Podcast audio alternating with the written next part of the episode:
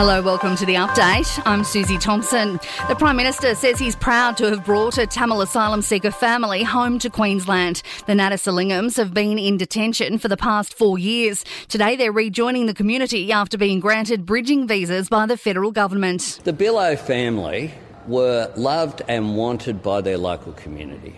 I'm very proud we've brought this family home.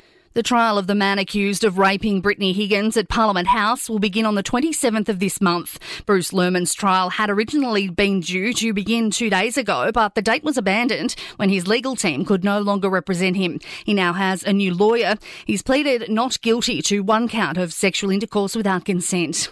A New South Wales police officer will remain on bail after facing court charged with sexual assault and stalking. A strike force was established to investigate alleged offences against two women.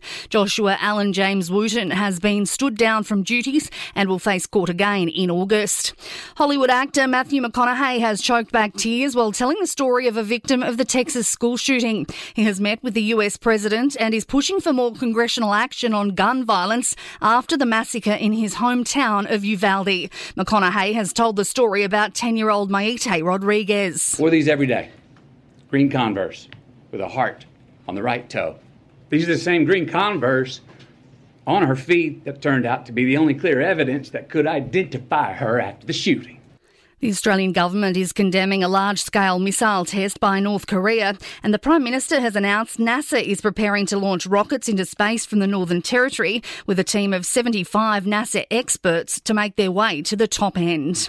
To sport, brought to you by Ladbrokes Mates Mode, the better way to chat, share and bet together. T's and C's apply, and remember, gamble responsibly. Call 1800 858 858. The countdown continues to tonight's State of Origin opener at Sydney's Olympic Stadium. The Blues are still remaining tight-lipped on a possible late reshuffle, with speculation Stephen Crichton could be elevated to the starting side, with Jack Wighton dropping to the bench.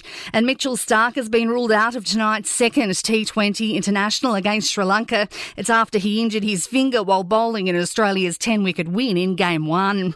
In entertainment news, Melrose Place actor Jack Wagner has lost his son at the age of just 27. Harrison Wagner has been found dead in a car park in LA, and while there's no confirmation yet as to the cause of his death, he has suffered addiction issues in the past. And Rita Ora is starring in the action movie Tin Soldier alongside Jamie Foxx and Robert De Niro. Filming has started in Greece. And that's the latest from the Nova Podcast News team. We'll see you tomorrow morning for another episode of The Update. I'm Susie Thompson.